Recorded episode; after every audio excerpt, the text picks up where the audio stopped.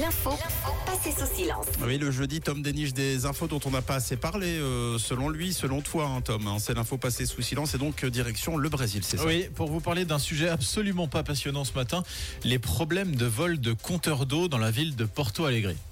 C'est pas... ouf, ouais.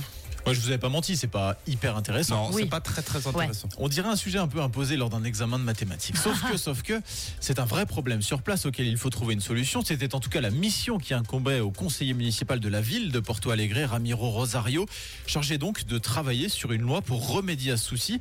Mais figurez-vous que lui non plus n'était pas très inspiré par cette problématique. Il a donc sous-traité le travail de rédaction de cette loi. Mais sous-traité à qui? Est-ce que vous avez une idée dans le 6-9? Je sais pas, ses enfants. Ouais. Ses enfants. Les classes. Ah, c'est ouais. Pas mal. C'est pas mal. Mais c'est pas ça. C'est pas ça. C'est un peu plus. C'est quand même technique, donc il faut quand même un petit niveau. Un logiciel. Ouais, on n'est pas loin. ChatGPT. Ah oui. Ah, oui. Voilà. Forcément. Aujourd'hui, quand on ne sait pas, on demande à ChatGPT. C'est donc ce qu'a fait Ramiro Rosario. Il s'est rendu sur ChatGPT et il a écrit la phrase suivante. Je vous la lis.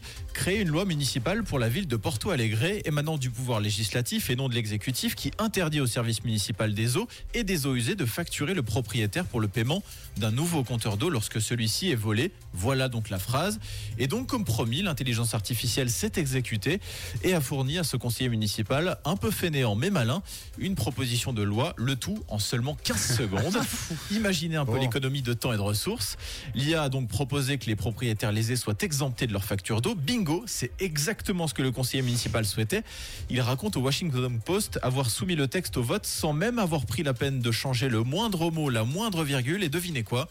La proposition a été acceptée par les 36 membres du conseil municipal. C'est incroyable. Ouais. Et les votants, ils étaient au courant du procédé ou pas? Pas du tout. L'intéressé raconte qu'il n'a pas jugé nécessaire d'en informer les votants car, je cite, « il aurait été injuste pour la population de courir le risque que le projet ne soit pas approuvé simplement parce qu'il a été écrit par une intelligence artificielle. Wow. » Vous le saurez à l'avenir, l'intelligence artificielle est désormais à l'origine d'une loi à Porto Alegre, mais également capable de rédiger un projet de loi. Ouais, un jour, de toute façon, on votera directement pour elle, hein.